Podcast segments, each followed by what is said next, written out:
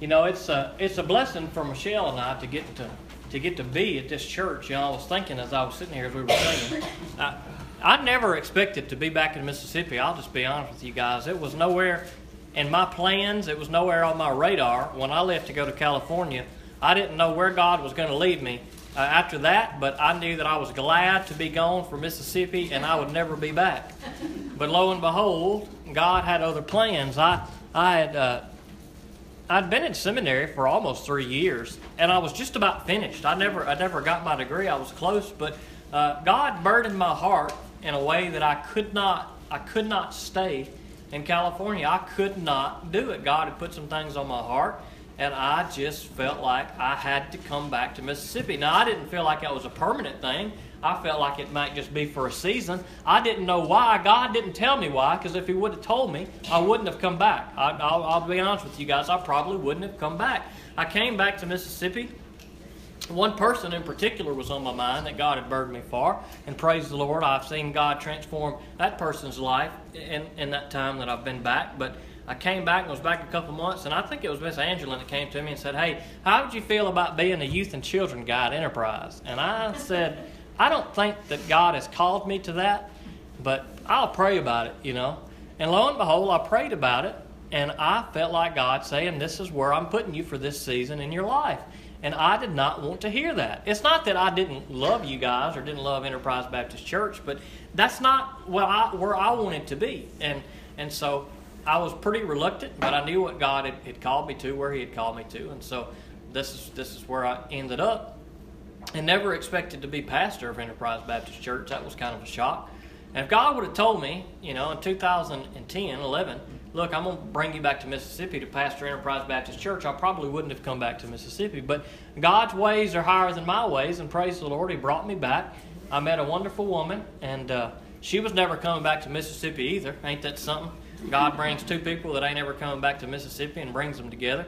And here we are. And it has been a blessing. God, God knew where I needed to be, even if this wouldn't have been my first choice. It's been a blessing for me to get to be here with you guys. It's been a blessing because I have seen how God has worked in Enterprise Baptist Church. I see the heart of the people that He has He has put in this place. And, and, and I, I may be biased, but man, I feel like God has blessed us and I feel like we got it good. And every church may be this way.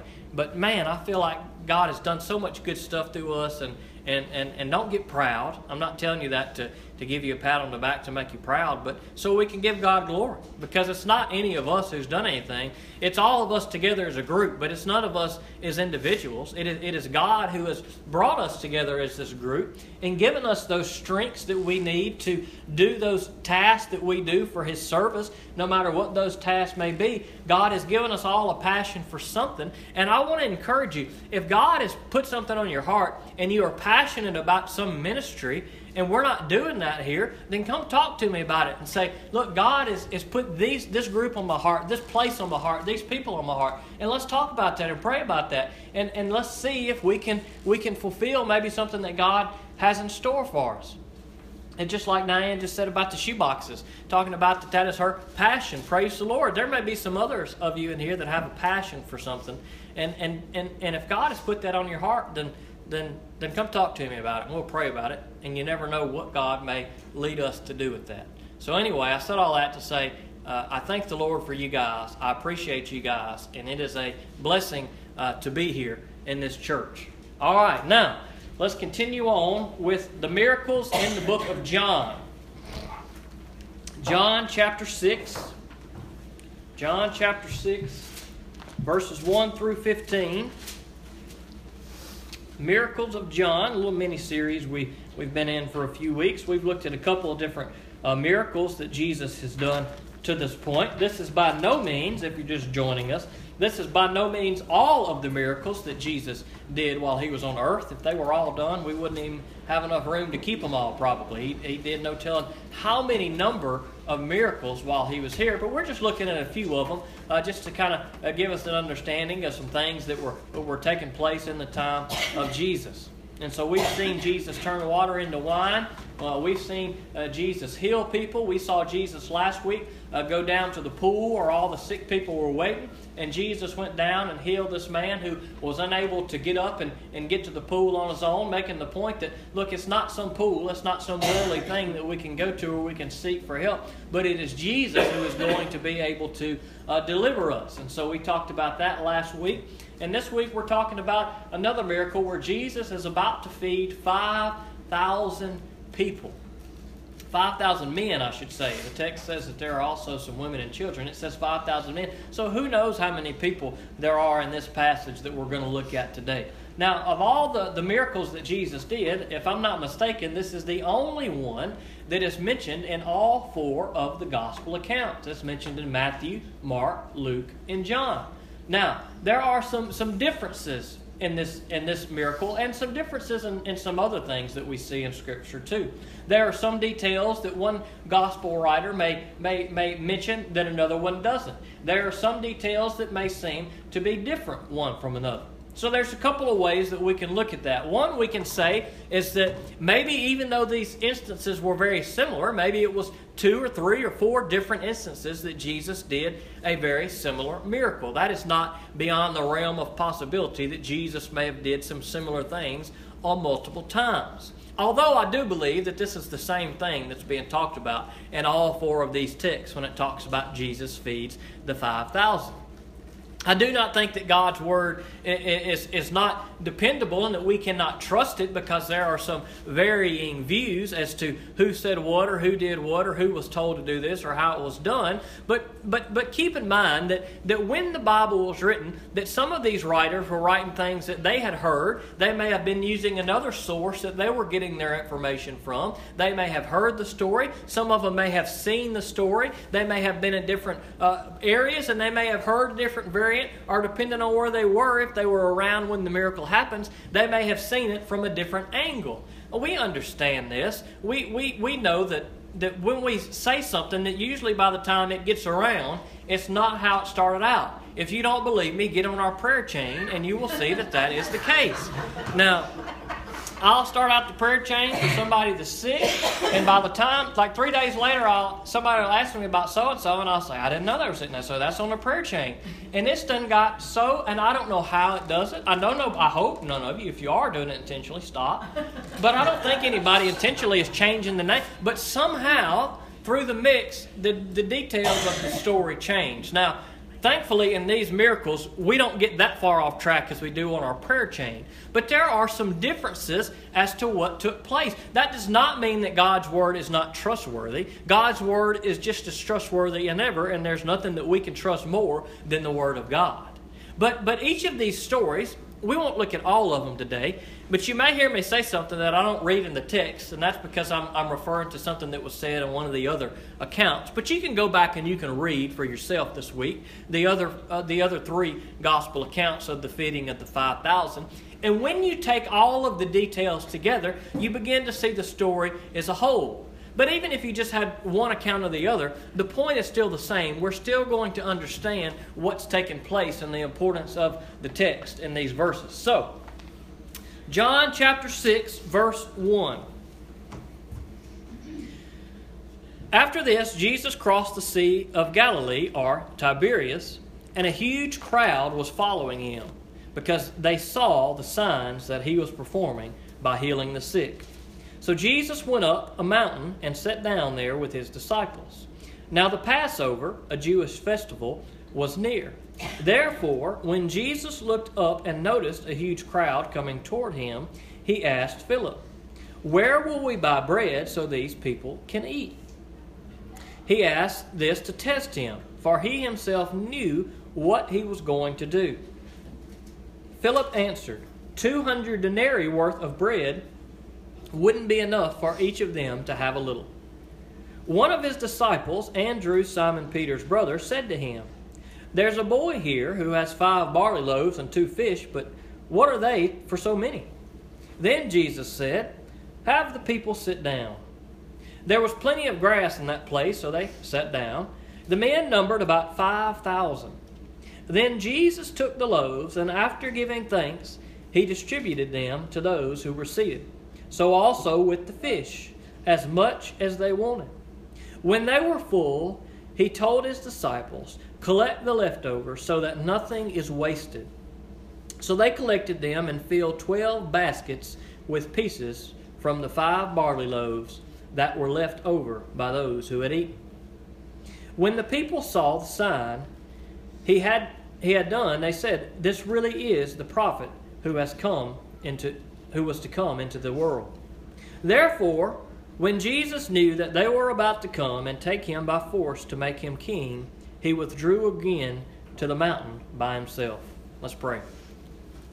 Father God, I come to you. I thank you for this word today, and I pray, God, that you just would, would speak to us today, God, that your word would have an impact on our heart, an impact on our life, God, that your Holy Spirit, through these words, as we hear them and as we look at them on these pages in our Bible, would speak to our hearts, God. That we would understand what they're trying to say, dear Lord, that you would just speak through me, that you would hide me behind the cross, dear Lord that you would open all of our ears and open all of our eyes, God, and that something in this text, dear Lord, would be of good to us today.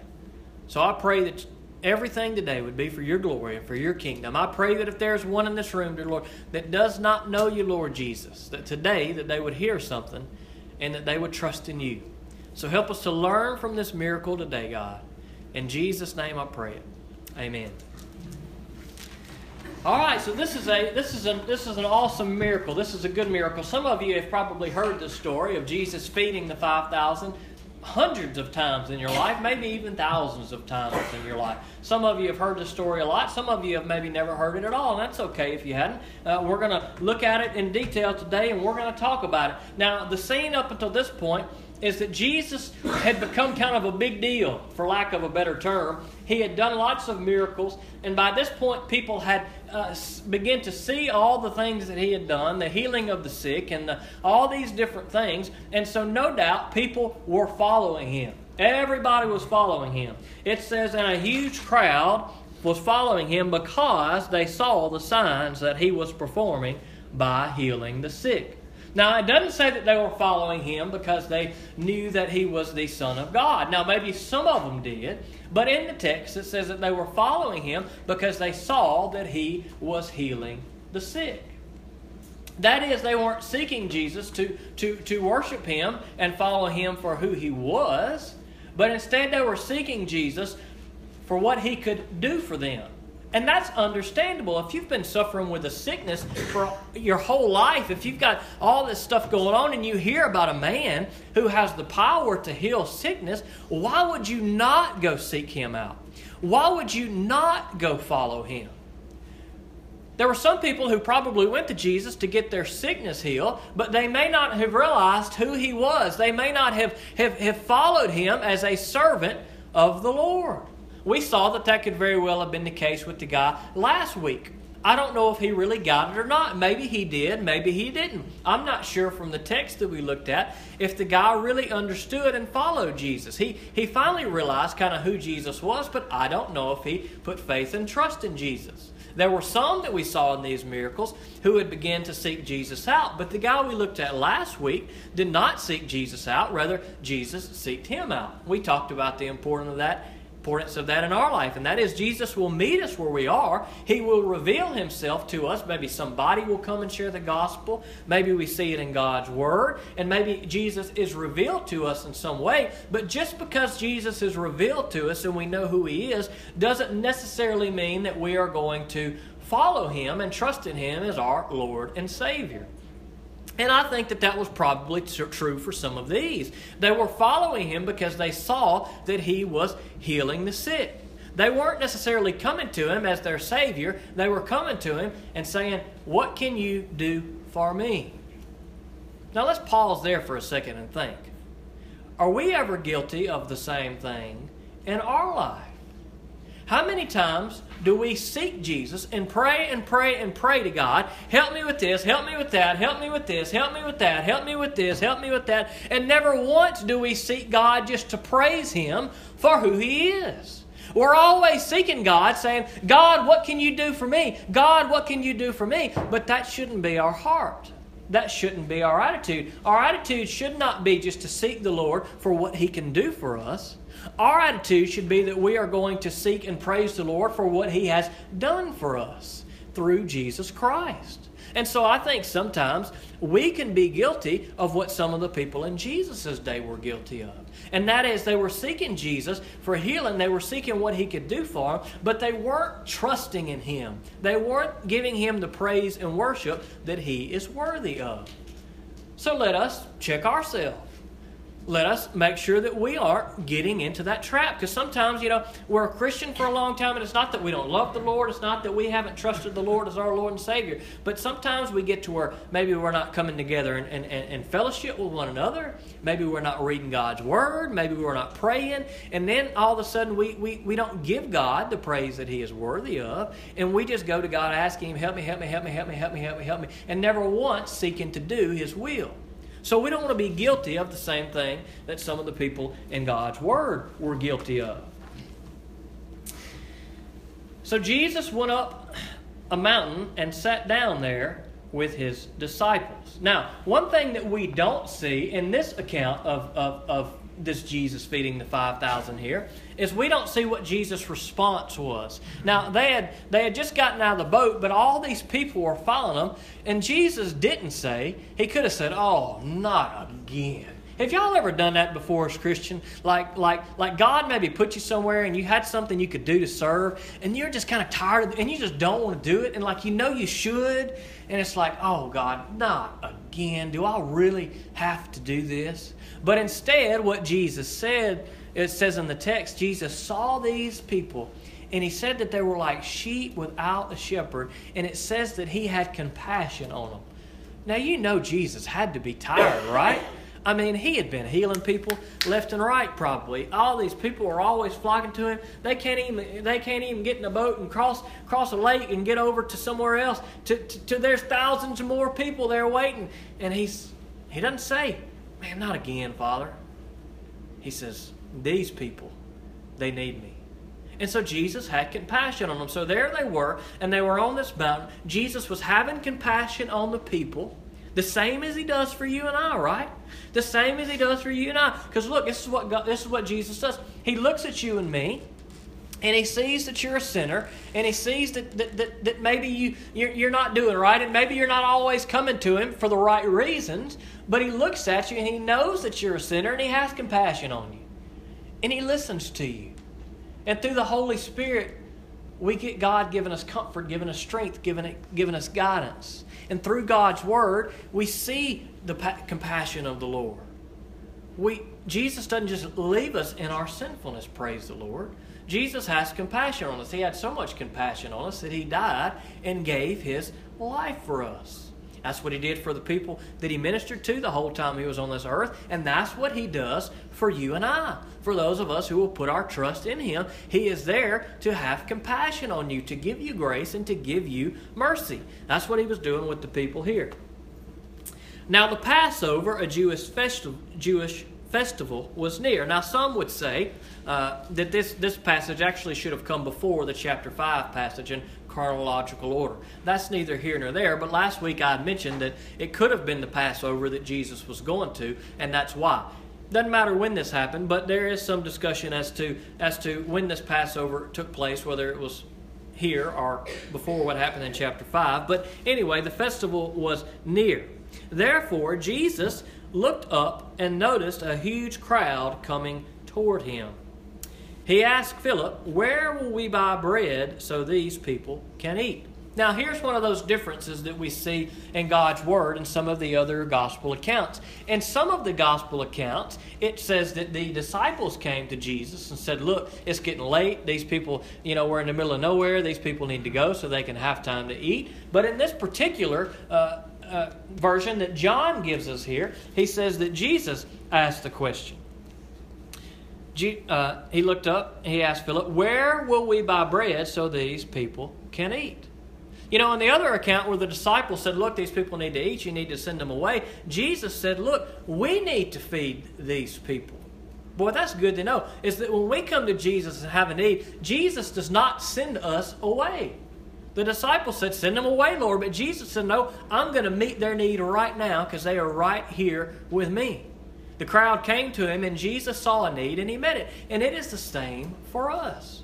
Is that when we come to Jesus and seek Him to help meet our need, He doesn't push us away. He doesn't turn us away. He doesn't tell us, hey, go fend for yourself. He meets us where we are and He meets our needs. But He asked, He asked Philip, where will we buy bread so these people can eat? He asked this to test him, for he himself knew what he was going to do. He was testing Philip to, to test his faith. Obviously, Philip had seen Jesus do some stuff up until this point. He knew Jesus had the power to do, I'm assuming at this point, anything he wanted to. I believe Philip would have, would have recognized that. Jesus definitely had the power to do anything he wanted to do, and Philip should have known that. And Jesus asked him a question where are we going to get the bread from to feed them? He asked that to test him. And Philip answered, 200 denarii worth of bread wouldn't be enough for each of them to have a little. All right, so here we go. Philip doesn't really show a whole lot of faith in Jesus here. Instead, he kind of makes an excuse. He says, Look, Jesus, if we have 200 denarii worth of bread, we couldn't even feed these all these people just a little bit. Now, 200 denarii, that would be about the equivalent of a little over six months of pay. The average pay back then was about a one denarii a day, so you do the math. That's a little over six months' pay. It would have took six months' pay, and Philip said even then we wouldn't be able to buy enough bread for all these people who were there. That was a lot of people there. Remember, 5,000 men, not counting women and children. Let's say they all had a wife and one kid, that's 15,000. Some of them may have had multiple kids. Some of them may have not been married at all. But, but you can figure there were lots of thousands of people at this place. That's even hard to fathom. That's like, that's like going to a, to a big arena somewhere, like a sports arena, like a basketball arena. I think there are many basketball arenas that seat 15 to 20,000. And can you imagine that many people who had gathered on a hillside to see Jesus, and Jesus sees their need, and Philip says, Look, there's no way, there's no human way that it's possible for us to feed all of these people. One of his disciples, Andrew, Simon Peter's brother, said to him, there's a boy here who has five barley loaves and two fish, but what are they for so many? All right, so so Andrew says, Look, all right, here's what we got. We don't have much, Lord. We got a few loaves and we got a couple of fish. But come on, let's be real. That's not going to feed anybody. But Jesus was getting ready to do something miraculous for his disciples and for these people. And then Jesus said, Have the people sit down. There was plenty of grass in that place, so they sat down. The men numbered about 5,000. Then Jesus took the loaves, and after giving thanks, he distributed them to those who were seated, so also with the fish, as much as they wanted. That's good stuff. Jesus didn't just give them a little bit to get by, it says he gave them as much as they wanted. And that's a good point for us to recognize is that Jesus doesn't half do anything when he does it for us. When Jesus gives to us, Jesus gives us everything we need. When God gave Jesus Christ to die on a cross for us, God gave everything we needed. God didn't say, I'm going to give you a part of it. Jesus is a part of it, and you got to add to a little bit more and do a few more good things and do a few more, and then that'll be enough to, to equal up to what I require for you to be mine and to be in, in heaven for all of eternity. That's not what God did. When God provided for us in Jesus Christ, He provided everything that we possibly can need. That's what Jesus did for the people here. He didn't give them just enough to get by, He gave them all that anybody could want. Could you imagine the disciples as Jesus starts breaking the loaf and the fish and, and handing it to them? And he just keeps handing it to them and keeps handing it to them and keeps handing it to them and keeps handing it to them until they feed 5, 10, 15, 20,000 people. Can you imagine? It's like that shoebox with all that stuff. It just keeps coming out. You think this ain't even possible. But that's what Jesus, that had to be an amazing time to be there. You would think after this point, the disciples, just anything Jesus said, they'd be like, whatever, Lord. We, they didn't. They still, ain't that something? Ain't that something? The disciples got to be there as Jesus took a couple of loaves and kept breaking them all until there was enough to feed uh, no telling how many thousands of people. And you know they still doubted him some? That's pretty unbelievable. You know, we do the same thing, and it's pretty unbelievable.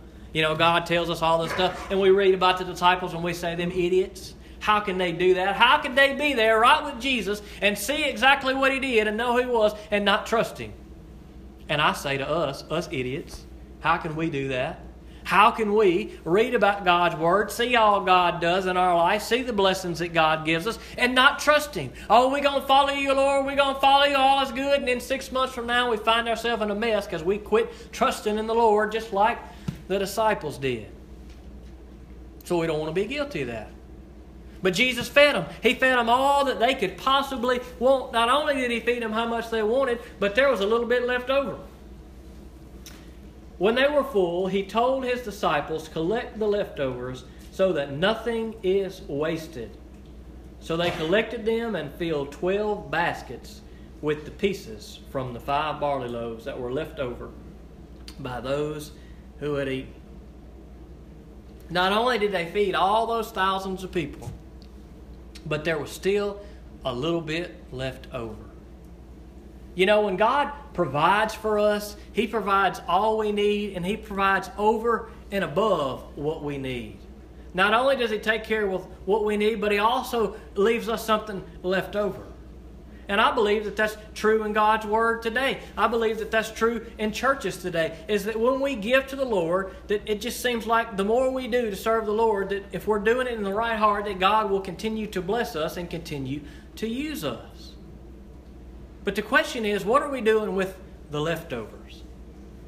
I'm talking about in your life. I'm talking about when God blesses you, when God does for you, when God takes care of you, and you are blessed over in a, in a, in, and beyond abundantly more than what you need. What are you doing with the leftovers? Because let's be honest, let's face it, all of us, I'd say, in this room are blessed we, we've got our needs met. We, we're going to eat food today. We've got clothes today. We're going to go home. We're going to have electricity. We're probably going to watch some TV. I mean, we've got it pretty good, right? God has blessed us with everything we need. We even got a lot of stuff that we don't need, that we want, that we've got. And, and for most of us, if not all of us, we are blessed over and above what we need. We've got a lot left over. The question is, Christian, what are you doing with the leftovers? Now, as I was going through these verses, I was thinking, like, how can I preach this, God? Because because I want to say that, that, that, that, Jesus, you meet all of our needs every time we have them, and, and Jesus does, but sometimes we pray, and sometimes our, our needs aren't met instantly. We don't, we don't have Jesus standing here before us breaking loaves of bread, and so, and I was thinking, God, what, what are we to do with this passage? Because, like, I, I, know that God can meet our needs and He does meet our needs, but what about those times where we see people suffering and it doesn't appear that, that, that, Jesus is meeting their needs? And they seem like good Christian people and they're, and they're doing everything right, but it doesn't seem like their needs are getting met. There are so many needs that need to get met in this world that aren't getting met. And I'm thinking, God, how can I justify that and say in these verses that, that Jesus is meeting the needs of the people? And I felt like God say, when Jesus was here, he met the need. But now Jesus in you, and I'm calling you to meet the need. You see, Jesus comes into our life, and Jesus isn't walking around on this earth anymore, but Jesus is in us. And we, Christian, as a church, are the ones who are called to do God's work. And when we look around and we say, God, why aren't you helping that person? Why aren't you helping that person? We may need to look at ourselves and say, why aren't we helping that person? We may be waiting on somebody else to do it, or maybe we're even waiting on the Lord to do it, but maybe the fact of the matter is that God has called you to do it. Maybe God is calling you to meet the need. Maybe God has blessed you over and above and beyond anything that you ever need, and you got baskets full of leftovers, but you're not using them for the Lord. If there is a need that needs to be met, church, we need to meet it. We don't need to wait for somebody else to meet it. We need to meet the needs that come our way with what God has blessed us with. And God will keep on blessing us. I believe that. I'm going to tell you something now. Don't get proud. I'm not bragging. I'm not boasting. I'm just telling you for the sake of illustration's sake. Now, God has blessed us in this church tremendously. Now, for years, we had hundred thousand or more dollars in the bank account. But in the last few years, we have begun to take, take heed of things in this world and in our community that have a need, and we have begun to give that money back. Last year we had our, our budget set. We had the amount of money that we had, and we, we went through. And, and last year, Enterprise Baptist Church, to all the missions and everything that we gave to, we gave out fifty-one thousand dollars. That's pretty good. I'm not bragging. I'm not boasting. I'm just I'm just saying. Some of you may not have realized how much that we gave last year. And you know, at the end of the year, whenever we had the amount we started with, at the end of the year, guess what? We had fifteen thousand dollars left over. And so praise the Lord, we had leftovers. And praise God, He put it on our heart. He gave us opportunities, and we gave all that money back. We gave all that money back. We gave it to the Free Burma Rangers, and we gave it to the to the to the orphanage in Haiti, fifteen thousand dollars. That's a pretty good deal. So we set our budget for this year. Guess what? We get to the end of the year. We gave away $55,000 this last year. Praise God for that. You know how much money we had at the end of the year? $15,000. Ain't that something? Ain't that something? We give it away and we keep on doing, and God keeps giving it back. And guess what? Praise the Lord. I hope that we keep giving it away. Because that's what God has called us to do, church. God has called us to be the hands and feet. God has called us that when we go out into the world, that others see Jesus in us. These people that we live in the world this day and age, they're not going to see Jesus until he comes back. So they're not seeing Jesus walking around on a mountain, handing out pieces of bread and breaking them and doing miracles like that. But what they are seeing are you and I. And us writing the check out for $500, $1,000 may not seem like a miracle like Jesus breaking the bread, but you never know what impact that's going to have. Just the same way that Jesus met people's need in his ministry, he calls us to meet a need in the world today. It's not just with money, it may be with our time.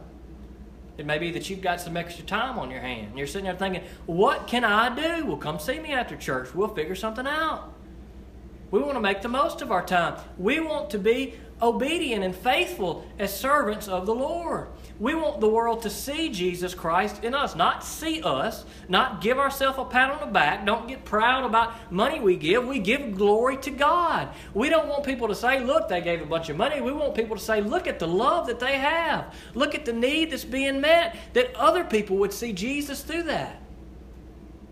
And when we love people, when we help meet people's needs, when we meet people where they are, when we don't judge, when we love the unlovable, when we go to the places that nobody else will go, when we just, I'm talking about just love people. I'm talking about just love them.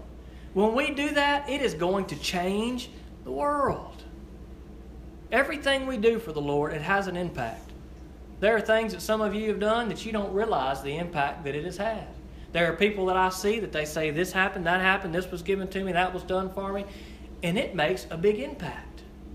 People will say stuff like, like I, I didn't really have a lot of trust in the Lord, but through this thing that some Christian did for me, it helped me to realize how good God is. And so we want to do that. That's what we want the world to see is the love of Christ. And God has called us to be the hands and the feet. God has called us to do the miracles. God has called us to take care of the people. God has called us to be compassionate to those sheep who are without a shepherd. Not that we are the shepherd, we're not, but Jesus is the shepherd. We just want them to be part of the flock. We want them to look over and say, "Boy, the grass is greener on the other side." We don't want to look at them, look at us over the pasture and say, well, "Look at them sheep over there. They biting each other and they kicking each other and they fussing and feeding with each other, and this one won't let that one eat." Sometimes that's what we look like as Christians, but that's not what we want to look like, sheep. That's not what we want to look like. We want the rest of the world to look over at us and our green pastures and say, Boy, the grass is greener on the other side. I want to be part of that flock. Are you part of the flock? At the end of the passage, it says that, that Jesus knew that the people saw and they realized what was going on and they were ready to make him king. They were ready to, to set him up in power right there. And Jesus he slipped away because he knew his time had not yet come. He knew his time had not yet come because he knew he had a little ministry left to do until he would give his life for you and me on the cross. And when he gave his life for you and me on the cross and he shed his blood, it was so that we could all be provided for. Above and beyond anything we can do. Praise the Lord, he paid it all. He gave us everything we needed so that we could be part of the flock, so that we could be the sheep that he is having compassion on. Are you one of the sheep? Are you part of the flock? Have you've been washed by the blood. If you have a need that needs to be met, I can tell you there's none of us in this church that can fully meet it. It is only Jesus Christ who can meet every need you have. Do you trust Him? Let's pray. Father God, I come to you this morning. I thank you for this good miracle. I thank you for these cool things you did, dear Lord Jesus, when you were on this earth. It's pretty cool that you just you just fed people, God. And that seems like such a such a simple thing. But God, maybe there are times in our life that you're gonna put people in front of us. And God, we, we always feel like we're not doing enough, maybe if we're not preaching or, or not or, or can't quote scripture great. But God, maybe you're just calling some of us to feed somebody. Dear Lord, whatever opportunities you place in our path, let us just do it. Let us do it just because we're in love with you, dear Lord, and we want to bring you glory. And so when we see those people in need, God, let us do, do, do little miracles, dear Lord. Buying somebody a hamburger. That may not seem like a miracle, but we just never know, dear Lord, what kind of impact that's going to have on somebody's life. So help us to, to be about your work, God. Help us not to be proud, dear Lord, or, boast in, in what we do, because we don't do anything, God. I mean, you bless us and we thank you for it, but apart from you, we can't do anything. So let us never think too highly of ourselves, but always to think highly of you, Lord. I pray, Lord Jesus, that if there's one in this room that, that's just struggling, maybe there are some that are yours, that are your sheep, and they're struggling today, and they just feel like that they're hungry, like that they have needs that haven't been met spiritually, and they're struggling. I pray that you'd fill them, dear Lord. That you'd be all that they need, dear Lord. That they would trust your word today. That they would know that man doesn't live by bread alone, but on every word of yours, dear Lord God. And so I pray that they would be full on your word today. God, I pray that maybe there's one in this room and Lord Jesus, they, they don't know you. They maybe they've come to church a lot, maybe they've never been to church in their life. Maybe they know about you, Lord Jesus, and they've been coming to you like some of these sick people were, and they were they were following you because they heard about you, but but God, they've heard about you and they hadn't trusted you. I pray that if there is one in this room today that hadn't trusted you, Lord Jesus, that they would trust you today. That they would just accept you as Lord and Savior. That they would ask that you would forgive them, that they would ask that you would come into their heart, and that you would just give them that joy today, dear Lord. Give them that peace to know that they're part of the flock, God. And so I pray that as we sing today, that as each one's here, that if there's a decision to be made, God, if somebody needs to respond to you, that they would today. And God, I just praise you this morning because you were so worthy of praise and you were good to us, God. And I thank you that we can come and worship and that we can hear your good word. God, I thank you for calling us to be your servants. I thank you for calling us to be your hands and feet. Sometimes we may not think of ourselves that way. Sometimes we may not realize the importance of what that is, but help us to get it today, dear Lord. Help us to be about your work and to be on mission for you. In Jesus' name I pray it. Amen.